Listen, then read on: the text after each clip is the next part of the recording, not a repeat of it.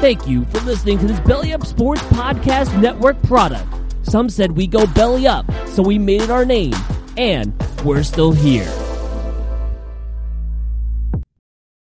It's only a kick, a jump, a block. It's only a serve.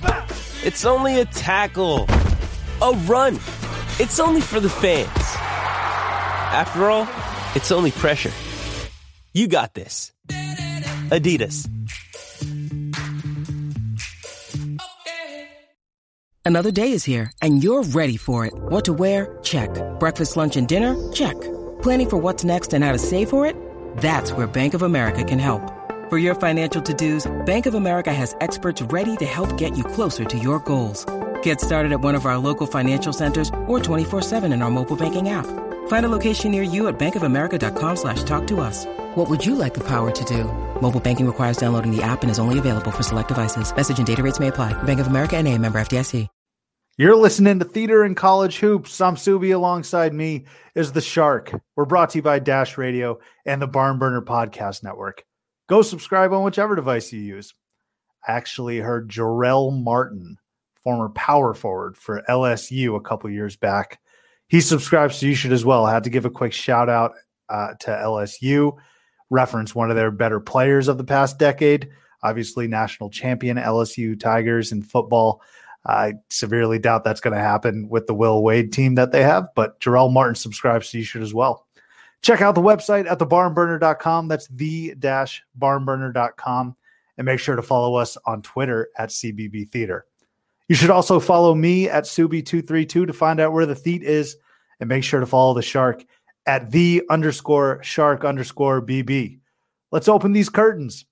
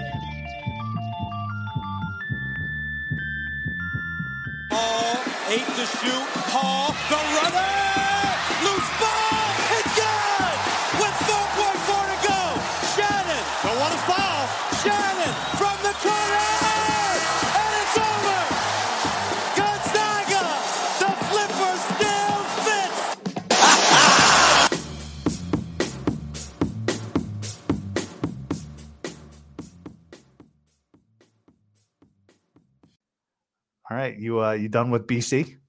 BC basketball, you done? I'm I've been I am very done with BC basketball. And I want to go back to Jarell Martin in a second, but if I'm going to take the podium at this point, then I'll take the podium on BC. I am so done with this team. They they they sneak a win against UVA midweek last week. You know, they get three and one in the ACC conference. Their out of conference record sucks. So, like people that have actually watched the team play, you know they're terrible, but somehow they're three and one in the ACC. So there's a little bit of hope, a little bit of hope just sitting in there. And you know that you have a game at home in Conte Forum in the f- raucous Chestnut Hill on Saturday coming up at home. Was it against- raucous? I'm I'm being sarcastic, but just roll with me here. So Saturday in Chestnut Hill, it's a night game. You're playing Georgia Tech. All right, Georgia Tech. They get blown out at home. Like you want people to respect you, and it wasn't just this. Like they are begging fans to go to the game. They're literally giving fans two tickets for for one. Like they're just handing out tickets. They're giving people that didn't even go to BC. Say you went to UMass. Say you went to Suffolk Knights. Say you went to Tufts. Say you went anywhere. If you just paid five bucks, you could get into the Conte Forum and watch this game. BC is three and one at the top of the conference, and they blow it. They get blown out at home. So I, I am so done with this team. They haven't made the tournament since I like 2008, right? 2008. So it's 2020.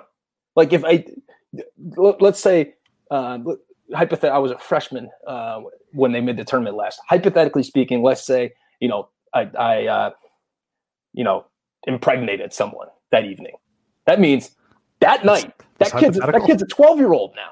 He's Yeah. a 12 year old. You know, he's going he's going to uh he's going to the middle school dance. He's going to the semi formal. I'm giving him the speech. I'm t- helping him tie his tie. That's how long it's been. And we've stunk the whole time. We haven't even come close. We're just sitting. There's only been two coaches. Steve Donahue. You remember him? Of course remember I that, do. Remember that stiff? He was one of them. He's back And in the Ivy League like, now. Jimmy Christian is still coaching this team. I, I, I can't even grasp it. We plug, we grabbed Jim Christian out of like some bum school in the MAC. What what are we hiring a MAC coach in the first place for? And like we keep bringing them back. Let's run it back again. Let's get blown out here, blown out there. I I, I can't even. Fa- his, his buyout's not even that bad. Get rid of him right now. Throw everything you got at Thad Matta, and let's do this thing. Because we got Jeff Hafley running the football side. We got a coach there. Let's go get Thad. I Oh feel like I just God. I feel like I just picked a scab and the blood just came gushing out. I, we, I didn't even prep that either, and it's like I'm so sick of this. I'm so sick of the, just thinking, oh, you know what? We're young. Look at look at Ky Bowman. He's in the league. Look at uh, don't forget about uh, you know Jerome Robinson, lottery pick. Like, uh, who He might be a bust. Yeah, he's a bust. It's just like we've had, we've had these Olivier Hanlan. He can play. We've had so many different versions of this where we just stink year in and year out. well, so the, the reason I brought it up, just for the the listener, just BC that is, is that they put up 13 points in the first half against Syracuse, well Yeah, on their way to getting their ass beat. But I- I mean, it's not like it just came out of the blue. Everyone pretty much knows BC basketball sucks, and I didn't want him to think that this was just an arbitrary question that I asked to lead the show. 13 points and a half is just putrid. Thanks. I know it is. I, I, I'm. I, why are we even talking about this? Like, I'm so far off the bandwagon at this point. I don't even want to come close to the bandwagon. Get me as far away as possible from this team, and there needs to be changes done. I don't know what the hell we're waiting for. But anyways, go back to your initial point. LSU, um, Drell Martin, good squad there. I almost actually plugged from that team LSU that whenever they were 13 or 14. Um, Jordan Mickey didn't really pan out too well for the Celtics, but the real guy I wanted to point to Keith Hornsby. Remember that guy? Oh yeah. Tough. Was this was this the year before Ben Simmons came in into Baton Rouge?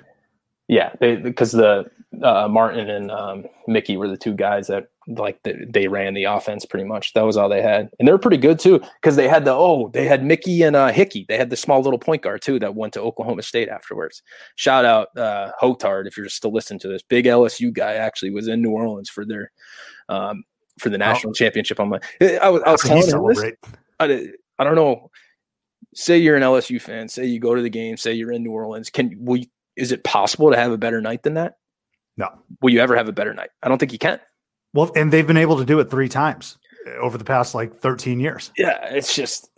I mean, you're at the right years, age. Say. But You're, yeah. you're in the right age of your life. Like you're old enough, and you got money you can actually spend, and you, you're. It's in a city that all of the fans are going to be there, and it's an incredible win. It's the greatest team in college football, arguably Uh, ever. Mm, you Arguably can argue. ever. I'll give you. I'll give you. Arguably, I still, for some reason, I no, I shouldn't say for some reason. I'll still take the 01 Hurricanes. That team fucked, especially with the amount of professionals that they had on that team. BC almost beat them that year if it weren't for Ed Reed, actually. So there you go. This comes full that- circle. I was at that game too. I was at that game. But all I know is if I was in New Orleans that night, I just would have been pounding bourbon. Uh, also, a little warehouse district. Don't sleep on the warehouse district. Get on Tchoupitoulas. Head over to Lucy's. Have a good time in New Orleans. I love that town. I love that town. Well, we'll be there in a couple months actually for our friend's wedding. That being said, though, I want to revert back one more time to Jim Christian because the episode that you were absent for last week was right up your wheelhouse. All the teams that you've put your your your fingerprints on that you've laid claim to, they won. They were doing well. BC, this was right after the Virginia game, and Taylor and I had a discussion about Jim Christian's future. I basically said if he doesn't make the tournament, I think he's done at BC. And I, I, I spoke on behalf of you saying that I think Christian, uh, or I spoke on behalf of you and saying that I, I'm pretty sure the Shark wants him gone like yesterday. That's got uh, you just reiterated that, right? I, I don't I don't think there's any BC fan out there that thinks he should still be coaching the team. Um, I think this is the year he's canned as well. Uh, there's, there's, what the hell is Taylor talking about? Why would we want this guy? What's he ever done? It's the worst resume I've ever seen in my life. Well, I think he he wanted to reference your standard as a basketball program with BC. I was trying to tell him, like, Oh, look, a perennial Big East powerhouse in the early 2000s, winning the ACC in their first year that they were there. I don't know. It's pretty good. Why don't you culture yourself there, Taylor? it was a while back. You're hot today, though. Oh, it's like people have these comments about BC basketball, like we're a bunch of scrubs. Uh, you know, the ACC wanted Boston College. All right, it wasn't just like we walked into a party that we weren't invited to. We were recruited to go there because we were running the Big East. Troy Bell getting his number retired soon. Craig Smith, Jared Dudley, all those guys, they were dominating the Big East. They'd go in anyway.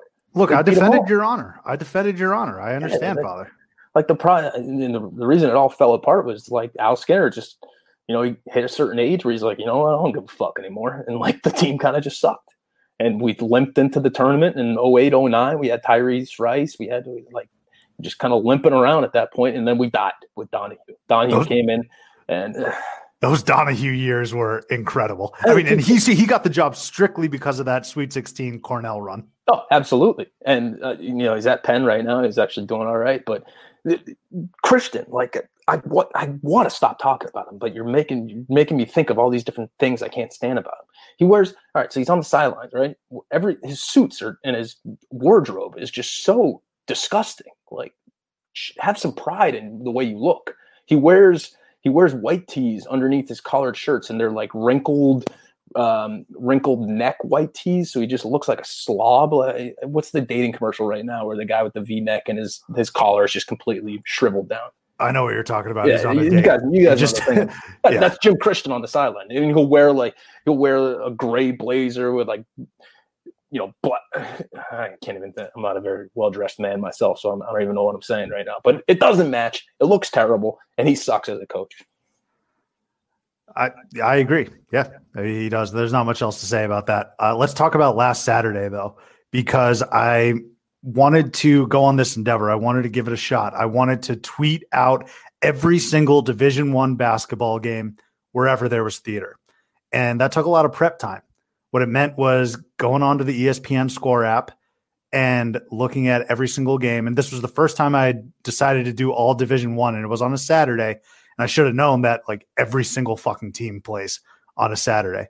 And what I decided to do was look up not only just tweet theater in blank, but also look up each team's hashtag. So that's not necessarily just saying, you know, hashtag Boston College. I'm sure BC has some sort of ridiculous ha- hashtag. Uh, and it was it was very arduous, a lot of hard work, but I was able to stumble upon some gems. And some of these social media guys, uh, the teams themselves maybe they give themselves these these hashtags to fire themselves up to use as a rallying cry but some of them are just so outrageous and so good that i want to present them to you and i think what we should do is discuss which one of these four yeah no five. I have five here. Which of these five are the best? So i'm going to start first with north alabama. Their hashtag is stalk and ambush. Kind of gives off a little bit of a rapey vibe. Uh, troy take the stairs. And there's there's a full quote uh, from the head coach that led to this this hashtag, and it's Scott Cross. He's the head coach, and he says if there is a flight of stairs and an elevator right there, you go up the stairs. There's no reason to wait 30 seconds for an elevator when you could be moving your feet. Those who take the elevator are looking for shortcuts, and at this level, there is no room for shortcuts. Incredible coming from a guy who coaches Troy basketball at this level. I mean, yeah, he, he's at the D1 level, but take the stairs. Don't ever take the elevators. I, I wouldn't be surprised if this guy even went a step further and like just had all the elevators in the facility on campus, just sh- shortcut. he clearly subscribes to the opposite theory of Winston Churchill, who famously said, "Why sit? Why stand when you can sit?" or "Always, always sit when you can stand," vice versa, whatever it is. Um, so Scott Cross clearly doesn't look look up to the the great prime minister there. But see, the thing is, I feel like Scott Cross, and I'm only basing this off of the one quote that I just said and his mantra of take the stairs. He feels like a quote guy. He is one of those guys that in the locker room, in meeting rooms, he has absurd and useless, non pertinent quotes plastered all over the wall. like a PJ Fleck. Yeah, but I mean that that resulted in PJ Fleck going from Western Michigan to Minnesota to winning whatever big time bowl. I mean, he's got results to prove it. But Scott Cross, on the other hand, is in Troy. Uh, but the point I'm making is, I I feel like, like, it. I, I like take the stairs. I'm I down. like take the stairs too, but I think it's hysterical because you bring up Winston Churchill. I, I almost guarantee he's quoted Winston Churchill at, at some point in his coaching career. he does probably have that in his arsenal. But I like to envision conversations between guys like PJ Fleck and a guy like this Scott Cross guy, where you know they're just meeting for the first time and they probably just communicate entirely in cliches and corny, corny little catchphrases. Where if you were a neutral observer, like some guy just watching that conversation, you would have no clue what the hell they're talking about. Off the top of my head, it reminds me of the Austin Powers scene where he finds his dad shagging two girls and then they just talk in like their British colloquialisms. Yeah, basically talking gypsy amongst each other, like uh, Tommy Shelby would do on Peaky Blinders, and every once in a while. Yeah, that, that's exactly what it is. So take the stairs for Troy, stalk and ambush at North Alabama. This one's right up your wheelhouse because your your personal mantra is for I don't know the past ten years has been chop wood. Idaho State has saw wood. hate it. I, I like there's you you told me this one beforehand. Why would you do saw wood when you can do chop wood? And the only reason I can think of is they're trying to just differentiate themselves from the greats like Jack Del Rio and Greg Schiano and the Shark who live by chopping wood. Uh, so you, you want to saw wood? I mean, why saw it when you can chop? There's nothing more metaphorically built into working harder than taking a nice axe and chopping wood and looking at your results as it happened in one big swoop, or you got to work your ass off to chop that wood. In this case, you're just sawing at it. I mean, sawing. Come on, weak Well, work. Is so that's that's my question. I've never chopped wood or sawed wood ever. Uh, but is this kind of like the take the stairs mantra? Is is sawing wood easier than chopping? I would say so. Chopping wood's more of a masculine, manly type thing. I, I guess taking the stairs would be the corporate white collar version of chopping wood for the blue collar guy out in the woods. I've chopped wood with uh with the with the chief. We did it out in the woods in East Tennessee back in uh, back in the day. We used to do that to kind of clear our head, get ready for a big week. You go out there, you chop some wood, you have some conversation, you get after it. Hang on, chopping that, wood. uh, hang on. That wasn't a a like team building mandatory activity. You guys literally for an No, activity to relieve some stress chopped wood. Yeah, it was our it was our crew. We'd get out there, you know, have to reset, get back to neutral. We'd go out to the woods. We had a we had a guy that we were connected with. Uh, we'd go out. We'd help him out with some work around around his compound, and one of those activities was chopping wood. So we all chopped wood. If you met any of us, Chief, me, any uh, you know, like who else contributes? Ziggy, he contributes. Logue. Z- Ziggy, Logue contributes. All those guys, we've all chopped wood. I was just throwing a dip next time. But uh, all right, saw wood. We know your stance there. Austin P. I'm sure some people can imagine where this is going, but I just think it's hysterical. It's let's go P. Simple. Fifth grade elementary humor. Is this what your generation considers humor? Oscar Wilde. Yes, it is.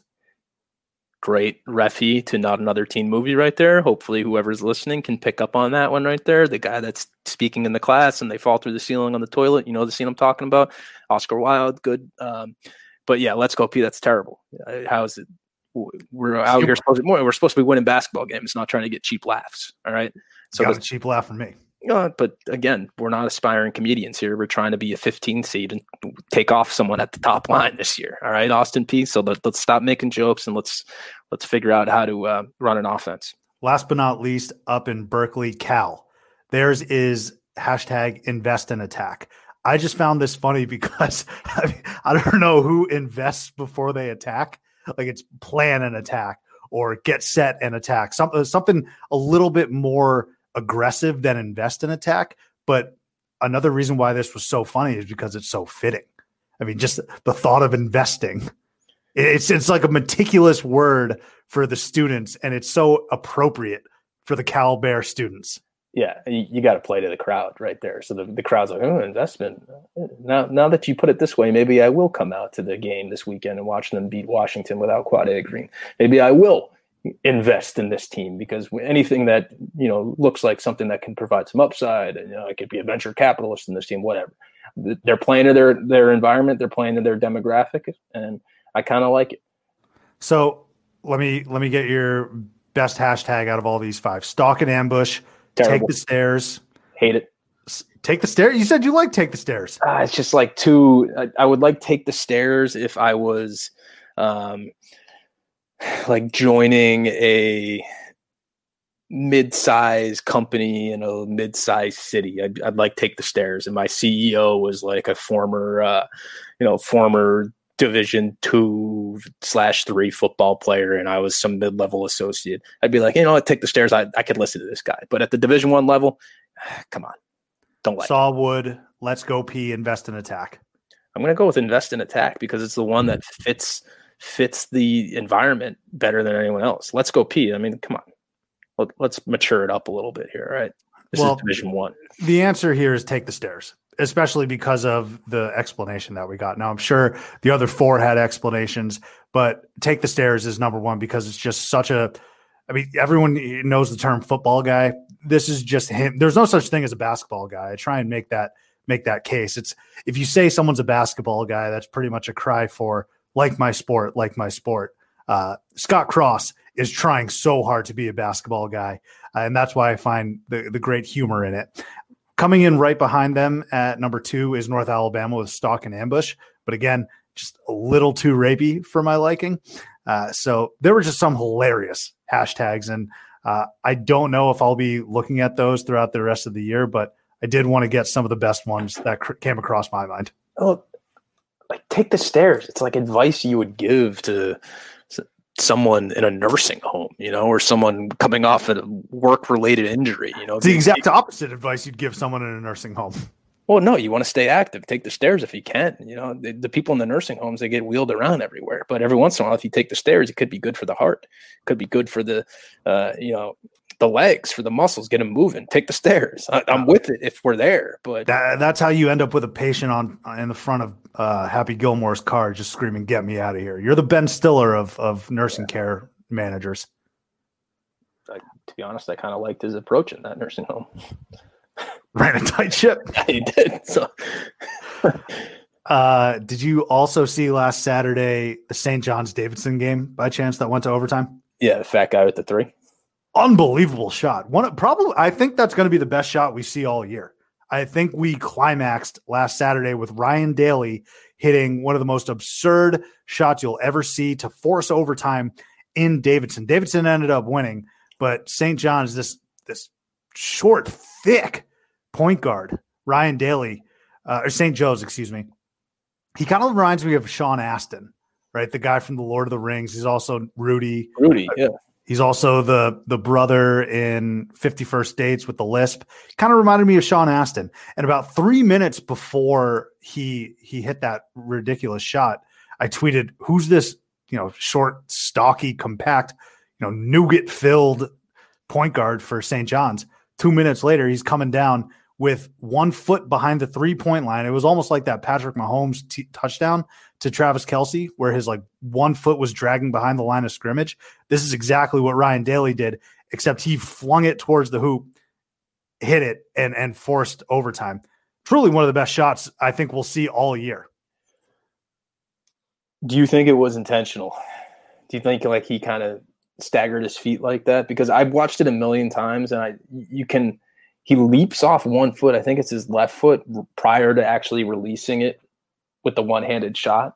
Uh, I like to believe in the savviness of some guys, but I don't know. I'm, I'm going to err on the side of it being intentional. Absolutely was intentional. The presence of mind. Announcers love saying that shit. The presence of mind to keep your foot behind the three point line. And actually, the initial reaction was, and the, the initial call was that they waved it off. And so I think the reaction from the entire bench and even Daly was like, oh shit. Well, gave it a good effort. Ball went in, but obviously my foot was on, you know, on the line. And then they looked at it. Incredible change of events. Well, uh, he deserves a lot of. I mean, he's not just some scrub out there either. He no, he's good. He's their best player. Yeah, he's by far their best player. He's averaging, you know, almost twenty eight rebounds for a six foot five guy and four and a half assists.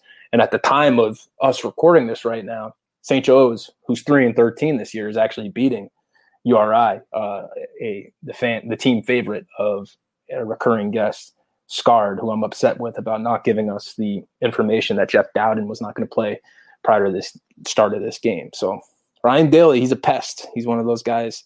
We we all know him, the Tom Coverdales of the world that you just don't want to see on the other side.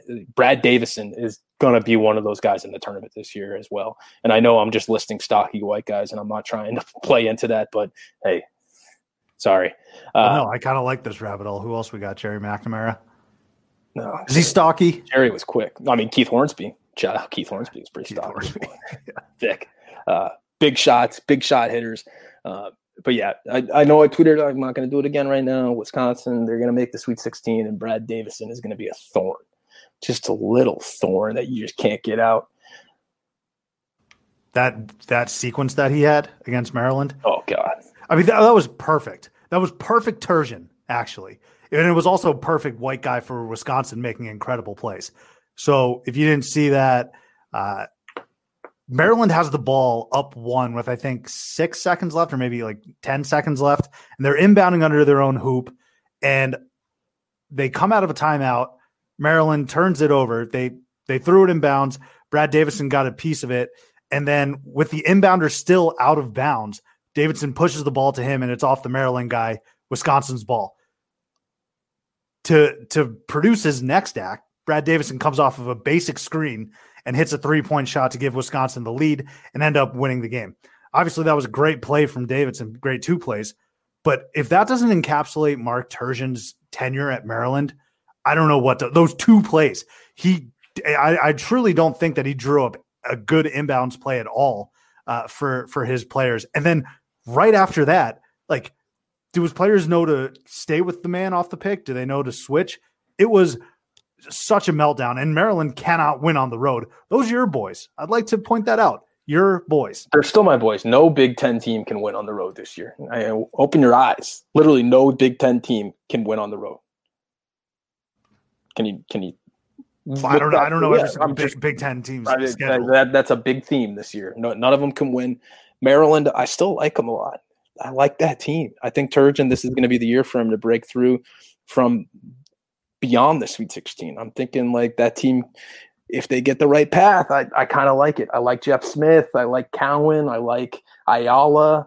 I like um, Wiggins. I just like that team. Um, so I don't know. I'm not going to jump to conclusions. I thought they should have. They played pretty damn well in Madison. It's not easy to do that. I mean, all you got to do is look at the other teams in the Big Ten. They can't win anywhere. Michigan State got pounded by Purdue. Michigan got pounded by Minnesota. Like people I think Michigan lose. stinks. Yeah, yeah, people are losing left and right. So for Maryland to go into Madison and probably should have won that game, I like it. I like that team. Well, I don't. I think Mark Turgeon is just the epitome yeah, well, you're, of. You're an, you're an idiot. Like you got. I'm not. You keep getting proven wrong. No, like, see that's that's that's incorrect. Well, I got I got I got Illinois and, and you got they like the pit. Like everything that you touch turns to poop. Every team Louisville, that you crown, they're winning games. Crap. But they're that, okay. I, I, mean, I mean, first of all, first of all, I, I've I declared Seton Hall as the Big East winner, and back in August, you didn't go as far as, you didn't go as far as I went. No, I'm not going to go as far I, as you. I need you to acknowledge that I am the guy. You're Like if we're if we're all on a like uh, a little caravan, you know, if we're bar crawling right now, I'm the one out at the front of the bar crawl that has my phone out directing us where we're going to go. When are we going to turn left? When are we going to turn right? You're just following behind me. me. It's me and Myles Powell and Kevin Willard. We're at the front of that bar crawl. Yeah, see, I'm not I'm not with Kevin Willard. If I'm on that bar crawl, I'll go into the bar, I'll dap you up, I'll say hi to Myles Powell, and I don't think I'll uh, talk to Kevin Willard at all. Although he's coming close to to making me change change my mind because that's a hell of a win that he had. See what he, you see what he did tonight? Yeah, he, he oh. great win against Butler on the road. I, I agree, but uh, back to my predictions. Uh, you're just just gonna toss me under the bus about Underwood? You wanted to hop on that bandwagon two weeks ago. Full disclosure, audience, I did ask respectfully ask when the Underwood and Illinois train. Uh, am I am I accepted? Am I allowed on the train? I like the team. I love Underwood. Am I on? Yeah, I can't deny uh, access to people who want to get on the Underwood I'm train. All, I love off, this team. I'm off the Underwood train when they're playing Wisconsin and Maryland. I want and Michigan State, so I want to be clear about that. Noted. All right, but Underwood has his boys ranked for the first time I think since 2014. Something crazy like that. Sure. Yeah. That's why they brought him in. Uh, speaking of the Big Ten, though, I got a new nickname. So last week I had a nickname for uh, Luka Garza at Iowa, Lunch Pail Luka. This week it's the the Scissor, and that goes to Purdue's Matt Haarms because I've I, I mean we know who Matt Haarms is. He's been on the team I think now for the past three years. He was basically behind Isaac Haas, who's just a beefier version of of Matt Haarms, but he is the scissor because every I mean, he just looks so sharp and pointy. And I feel like I'd get a paper cut or a really deep cut having one of his elbows bang up against me down low on the block. Matt Haarms, who had a great game against Michigan State at home, the scissor. And he's also one of those guys, he's one of those over exuberant guys where he'll throw like a fist pump and you got to really you got to look where he's at and where you are in relation to him. Otherwise, you're going to get hit. You're going to catch a stray elbow and you might get a black eye. Do you remember that scene last year in the tournament? He was going crazy, and Carson Edwards basically just stared him down and looked at him and said, "Calm down, please." Yeah, I was probably at the game against Tennessee. I was sitting in the upper deck. Was it that one? I mean, Might I hate that. I hate Haarms. And, uh, you you have a good comparison on the sitter. He does look very point you would never want to play pickup with because all you have to do is just catch like a a random finger and you might be bruised for about three weeks because this guy plays very active and he's actually he's kind of developing an NBA game too this year because he can he can shoot a little bit, which has not been present in his game for a while. Uh, but I, I, can't stand the guy just because of exactly what he's saying. He's super hyperactive, very intense. Um, I wish he played for my team, but can't have it. Matt Haarms, Too sharp, too pointy. Uh, other news and notes from last week Clemson and Baylor. We'd be remiss if we didn't talk about Clemson and Baylor. We'll start with the Bears first going into Lawrence, Kansas. I think they won for the first time there ever. Uh, and what a resume the Bears have now. They climbed all the way up to number two in the country. I personally think that they should be number one, especially because of their resume compared to Gonzaga's. But they went into Kansas and pretty much handled them from about the five minute marker uh, in the first half, five minutes left in the first half onward. Baylor just beat the hell out of them.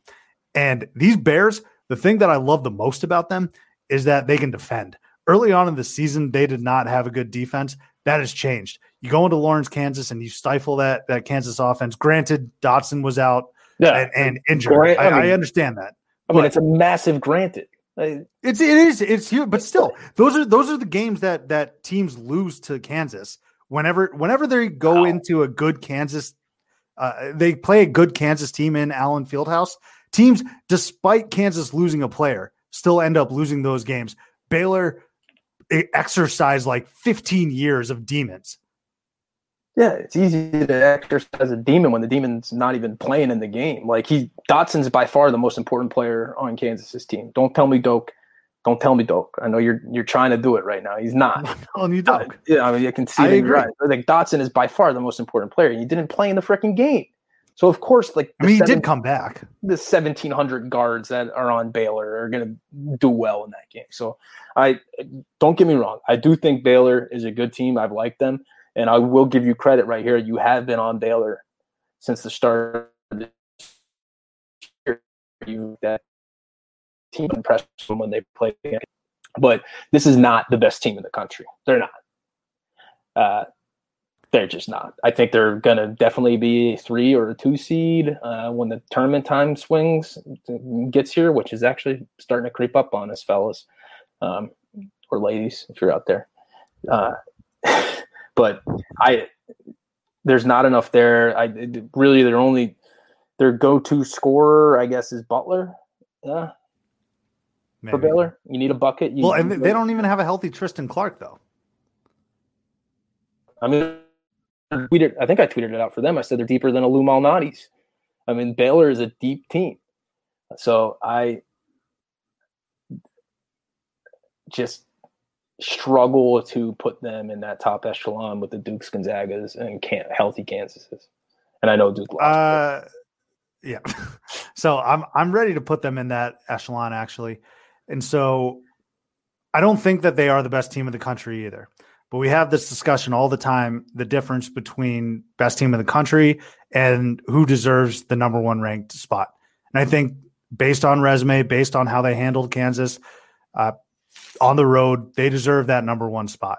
Kansas, I, I, still think is the best team in the country. As a matter of fact, uh, if you were to ask me who's going to win the title today, I would probably put my money on Kansas winning it all.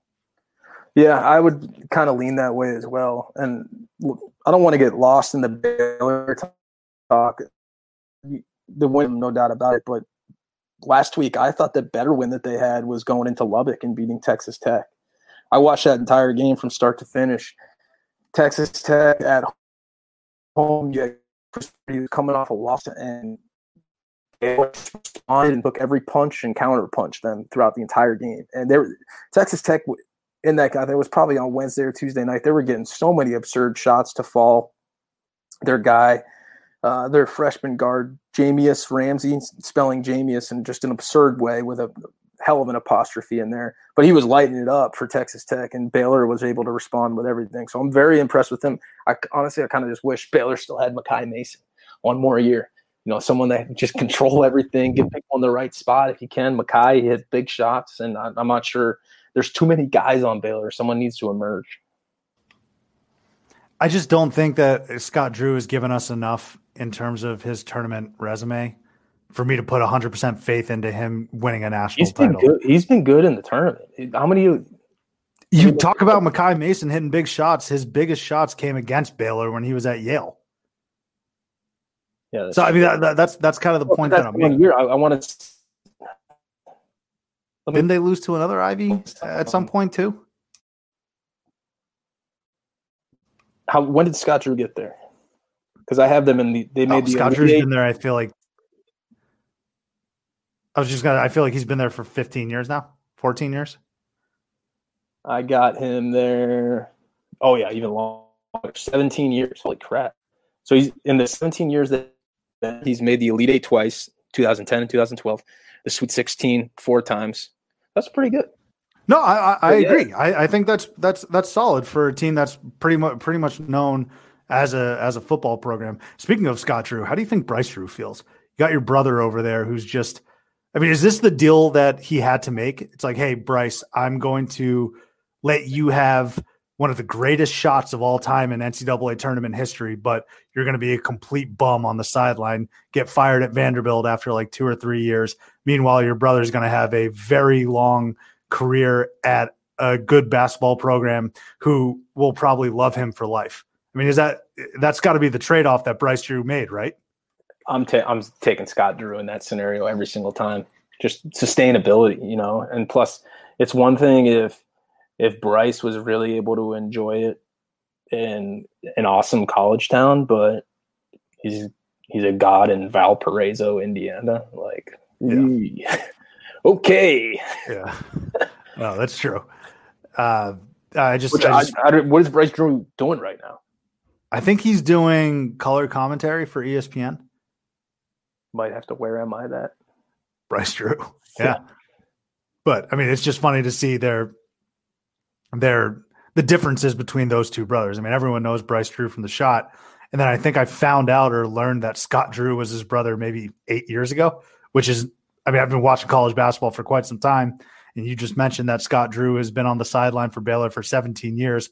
Figure that would come up. But uh, yeah, Baylor, uh, I think we both agree that they're a very, very solid team. Tournament time, it's going to be interesting to see their draw. I want to talk about Clemson too. Clemson with an incredible week, probably their best week under Brad Brownell ever. I'm talking strictly week. They beat Carolina in Chapel Hill for the first time ever.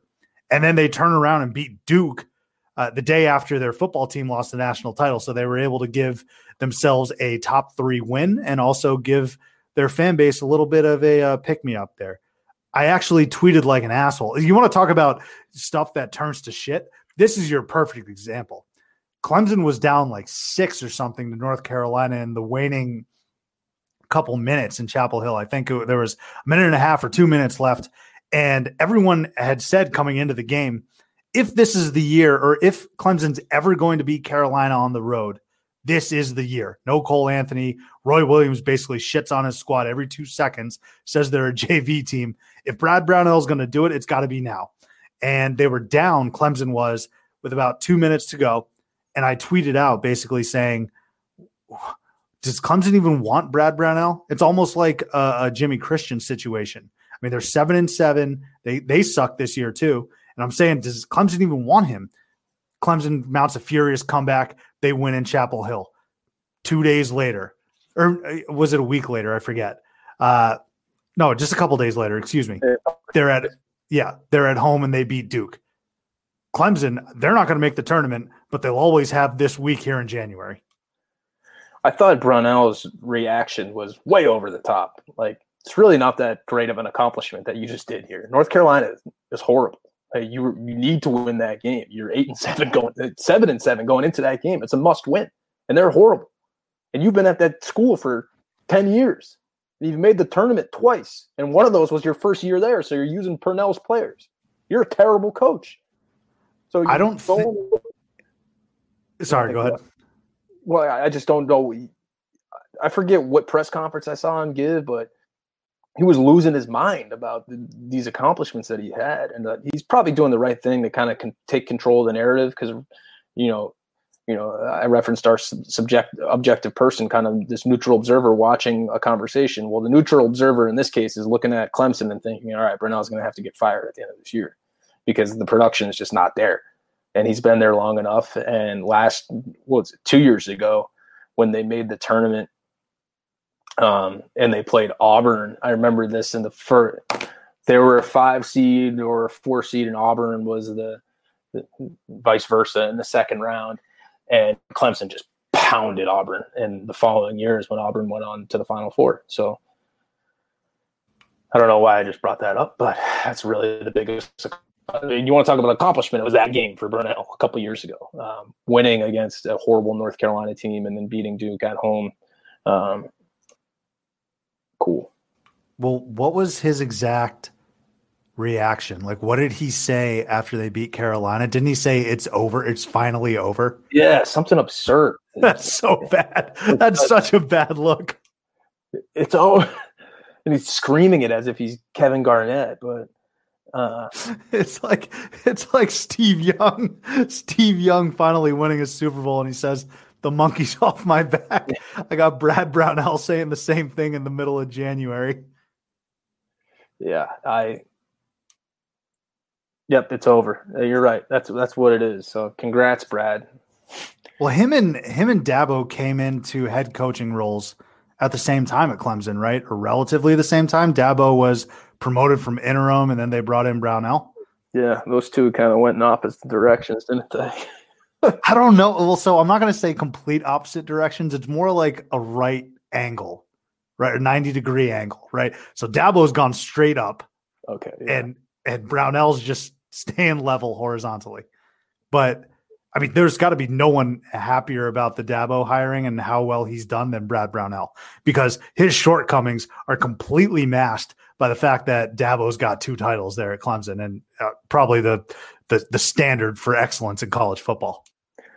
That is true. Uh, classic um, diverting attention right there for, away from what your program is, while all the fans care about the football team. And then would have been nice for Brunell to Brownell, however you call it, if this happened in mid February. You know, if we did this a few weeks later, while the topic wasn't, you know, all the upset fans coming home from New Orleans and wanting to just get some rest after the week, they they do it right now, and the team is nine and seven. So I think they know that they're not going too far. You think Brownell kind of has a little brother syndrome playing in the shadow of Dabo and, and Clemson football? You think after that Duke win, someone probably asked him about the football team or relating it. You think after that Duke win, he was like, you know, we're not just a football school. That's probably why he was hyping it up as much as he did. But to call him a little brother of Dabo Swinney is an insult to every single little brother out there in this world. He's he may be uh, the trying to think of something that wouldn't be Step too, brother? too offensive or anything. Like the the youngest child of your neighbor that lives at the furthest end of the street. That's what Brad Brownell might be to Dabo Swinney. Age different, massive age difference, but yeah, I'm sure Dabo also probably hates having to interact with him too. Yeah, Brad just talking shop like, all right, yeah. I mean, we're both both Clemson head coaches. I mean, I think the similarities stop right there. Yeah, you know, David, what do you think about this uh, motto I'm preaching to the team? Take the stairs. You know, you know, it's going to really instill a thought process of always taking the the hard way to get to the results. What do you think of that, Davo? He would probably roll his eyes at that, like I did with your boy there. Uh, what school did that guy? Troy Scott Cross. Uh, no, uh, and Brownell definitely is the kind of guy that he sits at home when the second he heard "Bring Your Own Guts" from Dabo, he's like, "Oh fuck, I got, I gotta, I gotta bring something to the table now." He and he probably had some sort of knockoff like Walmart variety version of that. So, uh, but good for Clemson, great win, great couple wins, and good for Baylor as well. Uh, moving on, Wichita State. Did you catch their game against UConn this past Sunday? I did.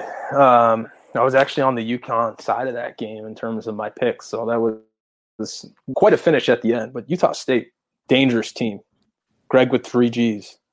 Something about Gregg's Gregg's with three G's and coaching basketball. They know how to do it and Wichita State's going to be dangerous because all of their guys fouled out in overtime, yet they still kept getting easy looks at the basket, playing tough defense. Vintage, vintage Shockers team right here. I want to correct you real quick. You said Utah State. That's our boy Wild Bill Sproat. Your other boy Gregg Marshall, Wichita State. I'm sorry about that. I hate Utah State. uh, Wichita State, yeah, crazy comeback from UConn. The only reason why it was a comeback and why this game was in overtime is because of how incredibly arrogant Wichita State was. If you know us, and we've discussed this plenty of times on this on this program, Shark, when you're up three and there's about 10 or less seconds left and you don't foul, you're an asshole. You're a complete asshole. You foul every single time in that scenario so that you force the opponent to go to the line and that they can't hit a three. And Wichita State didn't do that in regulation. So the game goes to overtime naturally. UConn hit a three to tie it, goes to overtime. This is what really pissed me off with U- Wichita State the most. Actually, did I say Utah State just now? I think you did. I don't God know what's going on. Fuck. Uh, but this is what pissed me off the most about the Shockers. That's what I'm just going to say to the Shockers. In overtime, they did the exact same thing. They were up three. I love it. No, I hate it. It was the most arrogant thing I've ever seen from a coach and, and a team. They were up three in overtime, and they have a proof positive of this not working maybe 10 minutes, 15 minutes earlier, and they still don't foul. I was so pissed. Arrogant is the perfect way of putting it, but uh, Gregg Marshall deserves it. He he's proven he's proven himself. He's proven himself to be a great in-game coach. Now, yes, you and I both agree with it, but it reminded me of just some stubborn asshole at at a blackjack table like he's sitting on 17 and he's the last guy on the table or let's put him at 16 and the dealer's showing you know dealer's showing let's call it 14 and gregg marshall says hit me and it pisses everyone off and then he does it again just to drive everyone crazy because he's proven himself and it worked out for him uh, but it, it certainly was just the epitome of being a stubborn I'm gonna. Th- th- this is my philosophy. I'm gonna do it no matter what, even though I was just burned by it literally five minutes ago. It was hundred percent the philosophy. It is. He, he quite literally doubled down. He did it once, did it a second time because in his heart of hearts, in his coaching philosophy, in his mind, he's saying you play it out. You play straight up defense. And he's like, you know what? If UConn hits this, then we go to a double overtime. I don't care.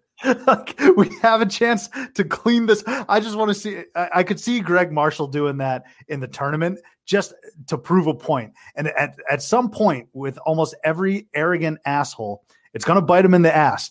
And I cannot wait until that day comes. And he's got to sit in front of reporters post game, and they ask him, "Hey, why didn't you foul?"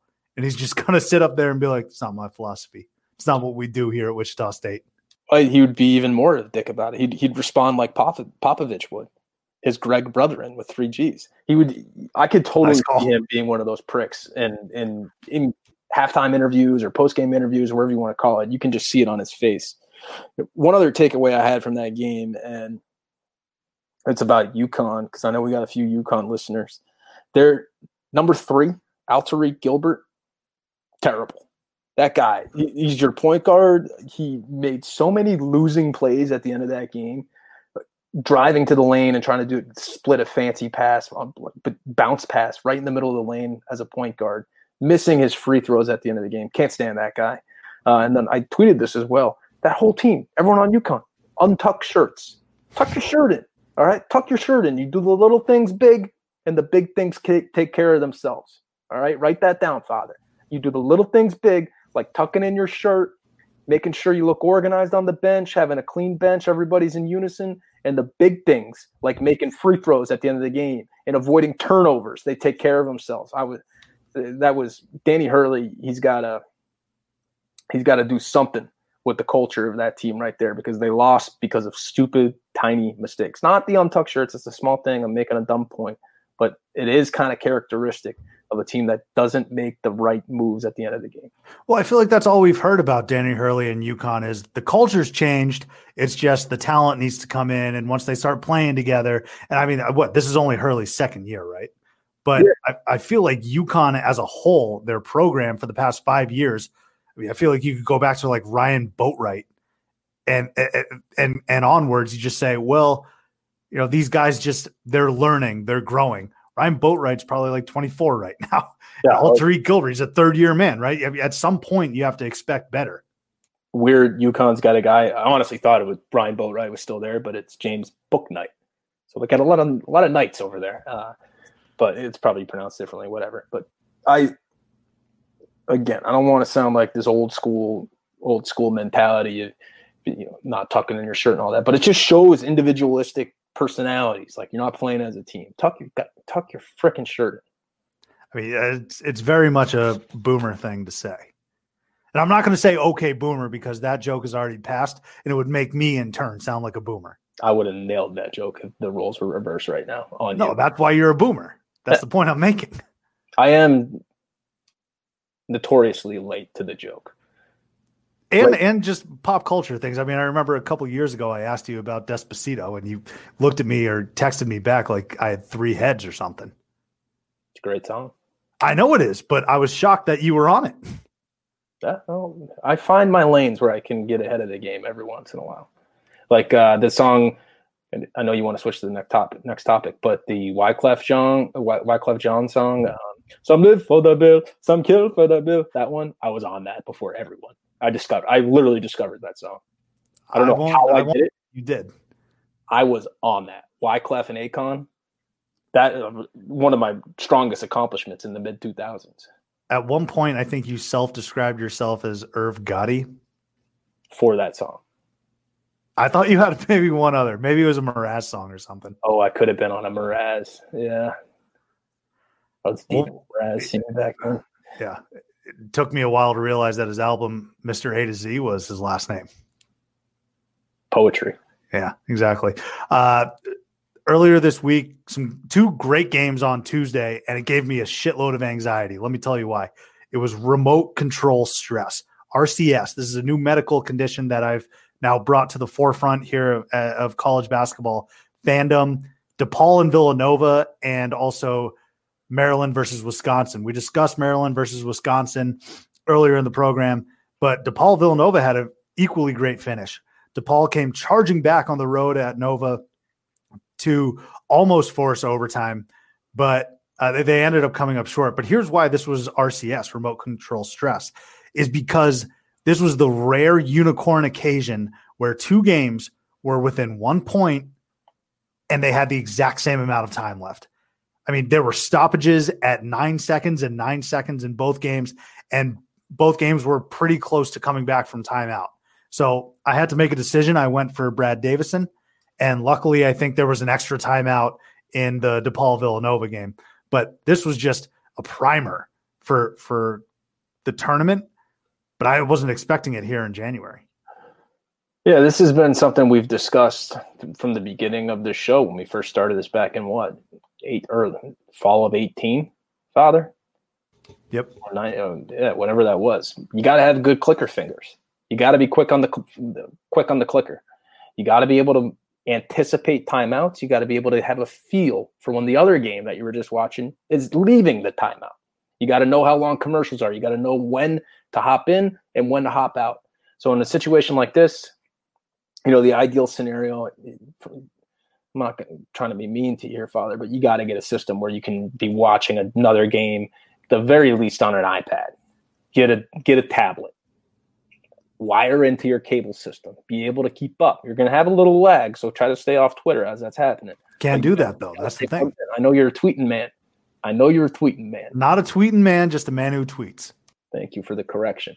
But you need to be able to bounce back, be everywhere at once. It's 2020 right now. All right. It's 2020. We are not limited to our living room. We got to be everywhere. You got to have boots on the ground here. You got to have boots on the ground over there. And that means being able to have a great clicker finger. That's the fundamentals of what we do right here. Being able to change the channel quickly. And again, boys and potentially girls, you got to be able to go from truTV to TNT in the snap of a finger. You got to have a feel for when to go back to CBS and whatever Jim Nantz is talking about. You got to know when to bounce up to TBS. This is what we're training for. All right. This is what the whole point of this is right now is being ready for that.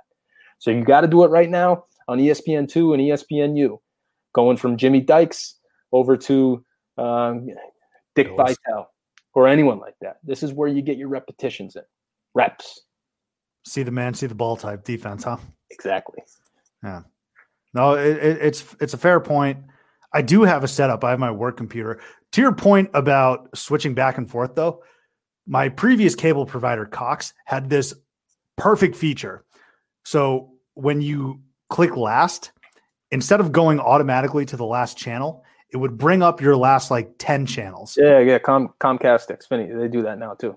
RCN doesn't have that, man. I'm going straight off the dome. I think I'm going to have to build a directory or something. It's like a the, you got like a hotel setup, pretty much. Pretty much. You're yeah. blind, you're blindly going back to whatever the last channel was. Well, I mean, no. Now, luckily, I, I've now started to build the memory of, you know, I have I have like a rolodex of the pertinent uh, uh, channels, but and everyone makes the same tired ass joke every single time the tournament comes around is, oh, what channel's truTV on? I, I got to put that into my brain because I don't know truTV's channel off the top of my head.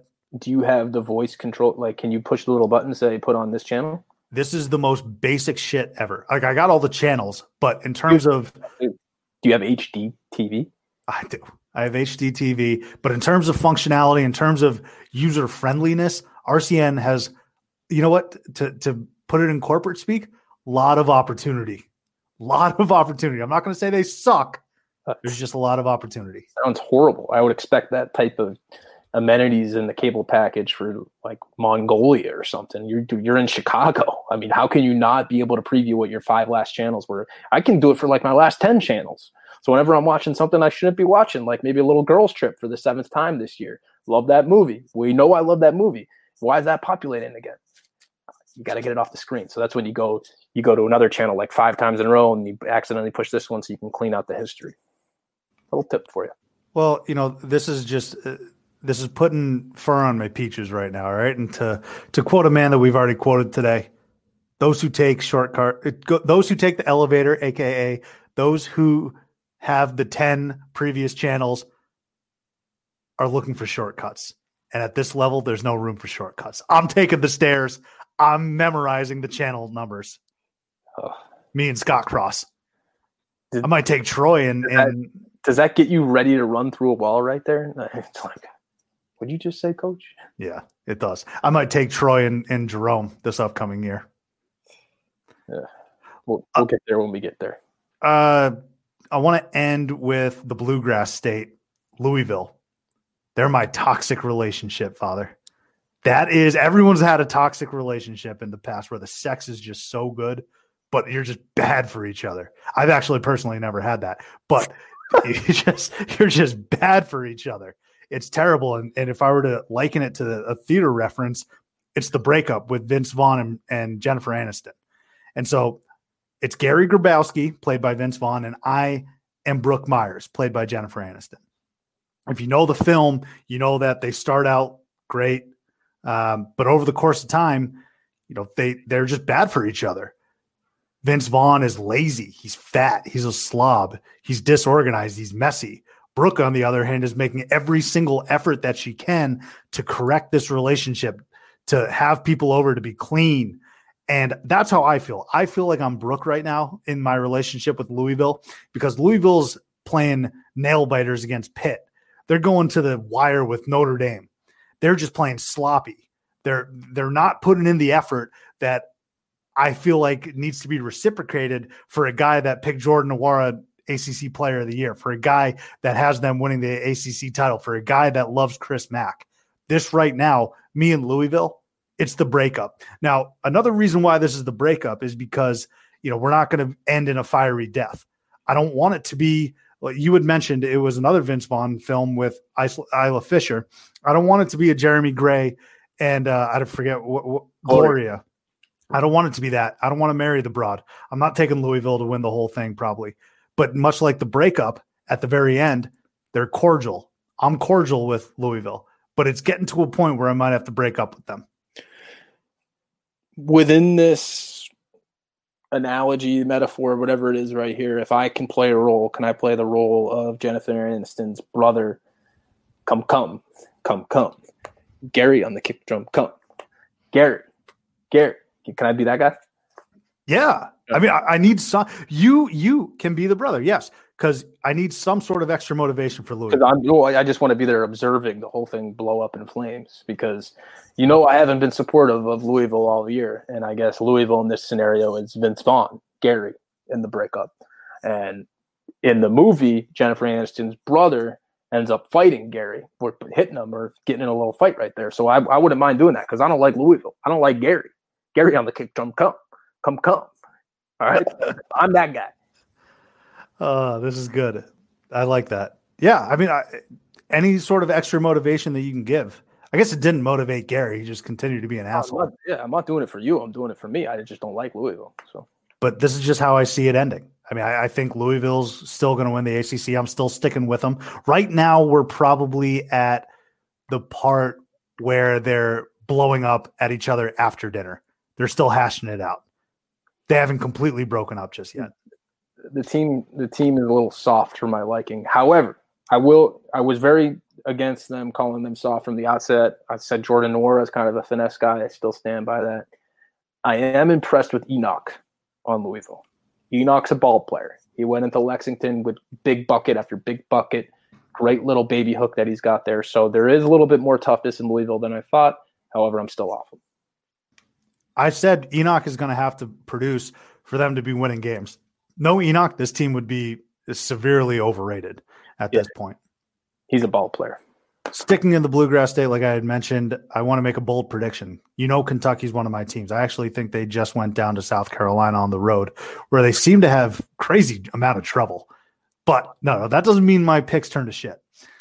Um, Kentucky's my boys. I love them, but I think Muscle Milk is going to beat them on Saturday at home in Arkansas. Muscle Milk secretly, quietly putting together a great season there uh, at Arkansas, 13 and 2 as we speak.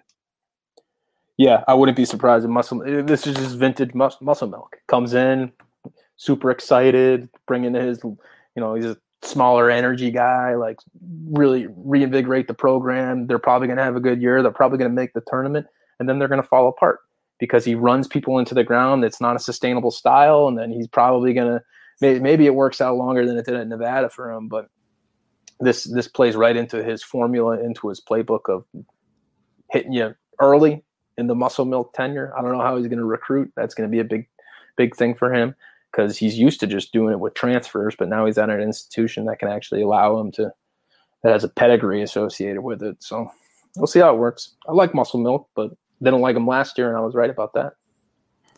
He really is the Tom Thibodeau of college coaching, huh? just runs his guys into the ground. I'm trying to think of a good theater example for him, just like way too high, like a Rob Lowe in Parks and Rec.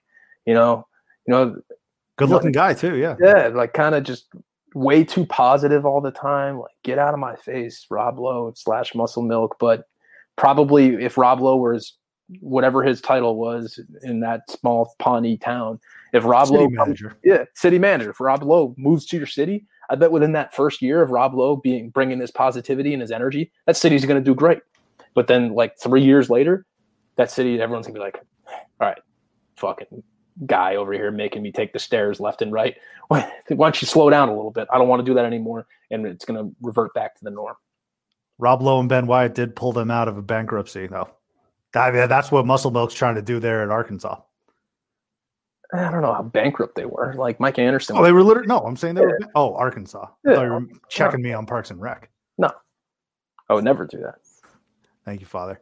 All right. Before we wrap this up, let's get a quick word from our guy Zach at the Barnburner Podcast Network. All right, Shark. Let's end this with hugs and also where am I? First, where am I? Where am I? Where am I? The floor Where is am yours. So this week's Where Am I? Everybody remembers this guy. Uh, we remember this guy because he performed. Oops, sorry, just burped right there. He performed at the highest stage. The championship game, nobody really knew who he was. It was in 2013. His name is Spike Albrecht. Obviously, played for Michigan in that game. He lit it up 17 points in that first half. However, they did go on to lose. No big deal. But the reason I wanted to bring up Spike Albrecht because everyone knows after that he went on to Purdue as a grad transfer. He played for Purdue for a little bit. But where'd he go after that? Um, if you were a betting man, you probably would have, would have guessed he'd go into the Greg Paulus type coaching pipeline, which he actually had a cup of coffee doing at first. He did that for a little bit. He did it. I think it's his alma mater. It's in Massachusetts, the Northfield Mount Hermon School, and I'm only going off his Twitter at this point he's from Indiana, but he went to high school there. And then, I, according to his Twitter, he was an assistant coach there for a little bit. But you know how we do these where am I's? We dig deeper. All right. Albrecht wasn't just always this guy that was went right in right into coaching. He didn't go play overseas. Um, actually, he might have, but I didn't go that deep. I went I went deep to figure out where his career was. so I pulled him up on LinkedIn, and when you look at his LinkedIn, you can find Michael that's his name on LinkedIn. Parentheses Spike. So he's you know kind of subtly hinting at all of us. It's, it's me, it's me, guys. Albrecht. He's the distributor sales specialist at Abbott. He's been there for 11 months. So he started in March of 2019. He's also got his little the CEO founder of Get Better LLC, which seems like to be some type of uh, basketball training, specific training, which is cool. But he's a sales specialist at Abbott. Now, Abbott, you gotta have to do a little bit more of a search, but it's a, a hospital and healthcare in Abbott Park, Illinois. They're a healthcare leader. They help people live more fully. Uh, I don't know what exactly he does. He's probably selling something for them specifically, but uh, he's the kind of guy. I'm Spike Albrecht. I did this. Remember when I the tournament game? I, I'd buy anything from him. I'd buy a steth- stethoscope if that if that's what he's selling right now. Um, but I wanted to see if he was actually marketing himself in that way.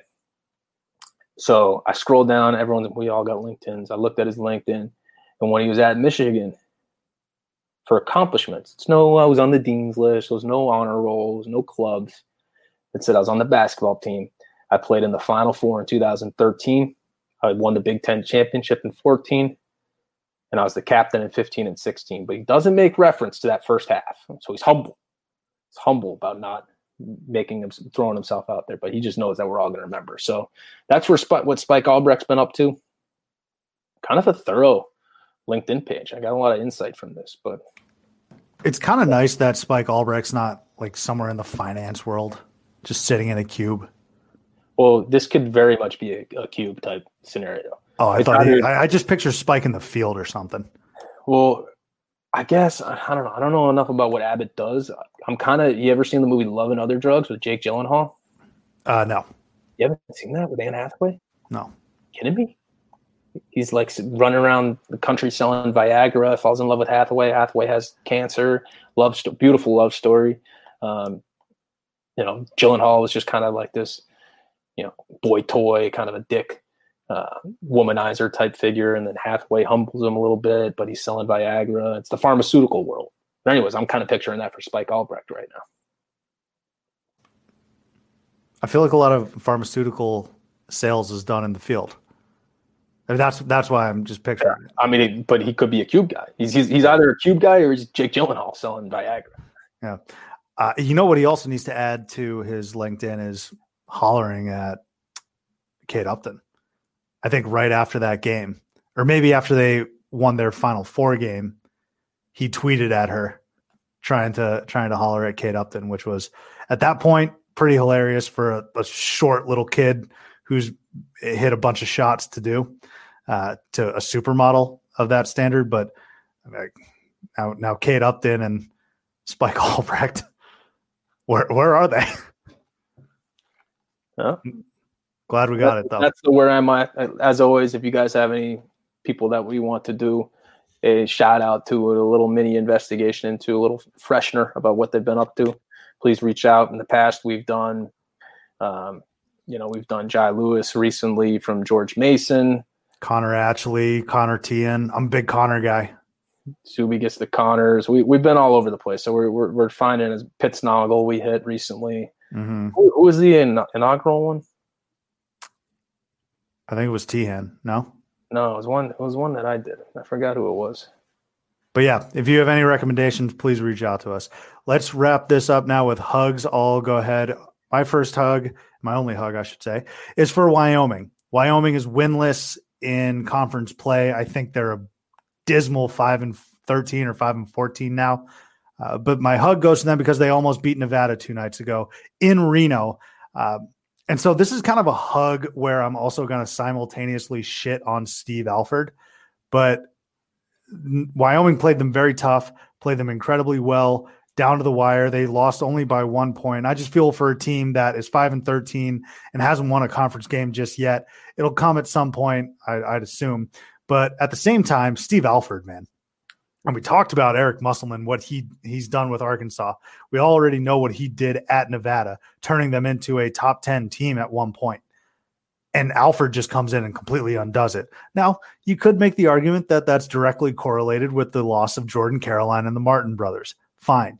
But Steve Alford, not a good coach, was seconds away from losing to a winless conference team in Wyoming. Uh, so, again, my hug for Wyoming is probably going to be overshadowed with for, with my disdain for Steve Alford, who's just toiling away in Reno after having uh, a lengthy job at, at UCLA. Uh, that is my hug. Kind of an odd hug. Inti on the hug right there. My hug is kind of a different type of hug. My hug's Blue Note Bourbon. What what the hell, man? We need we need a new sponsor for the show. So if you want to g- come sponsor our show, I'd love to give you a hug. Free hugs. That's the Noteless. Yeah, we no longer no longer with Blue Note, but uh, at some point we got to try their bourbon. To be honest with you. Uh, we're open to other bourbon. I like Jameson. If Jameson's listening to this right here, uh, Bombay Sapphire. I'm a fan of that. Isn't that gin? That is gin. So I, I switched the type right on you. But if Mr. Jameson or Mr. Sapphire are listening, we we got an opening at the show with your name on it. Yep. All right. Well, that'll do it for us. Thank you again for listening. We will catch you next time on Theater In College Hoops.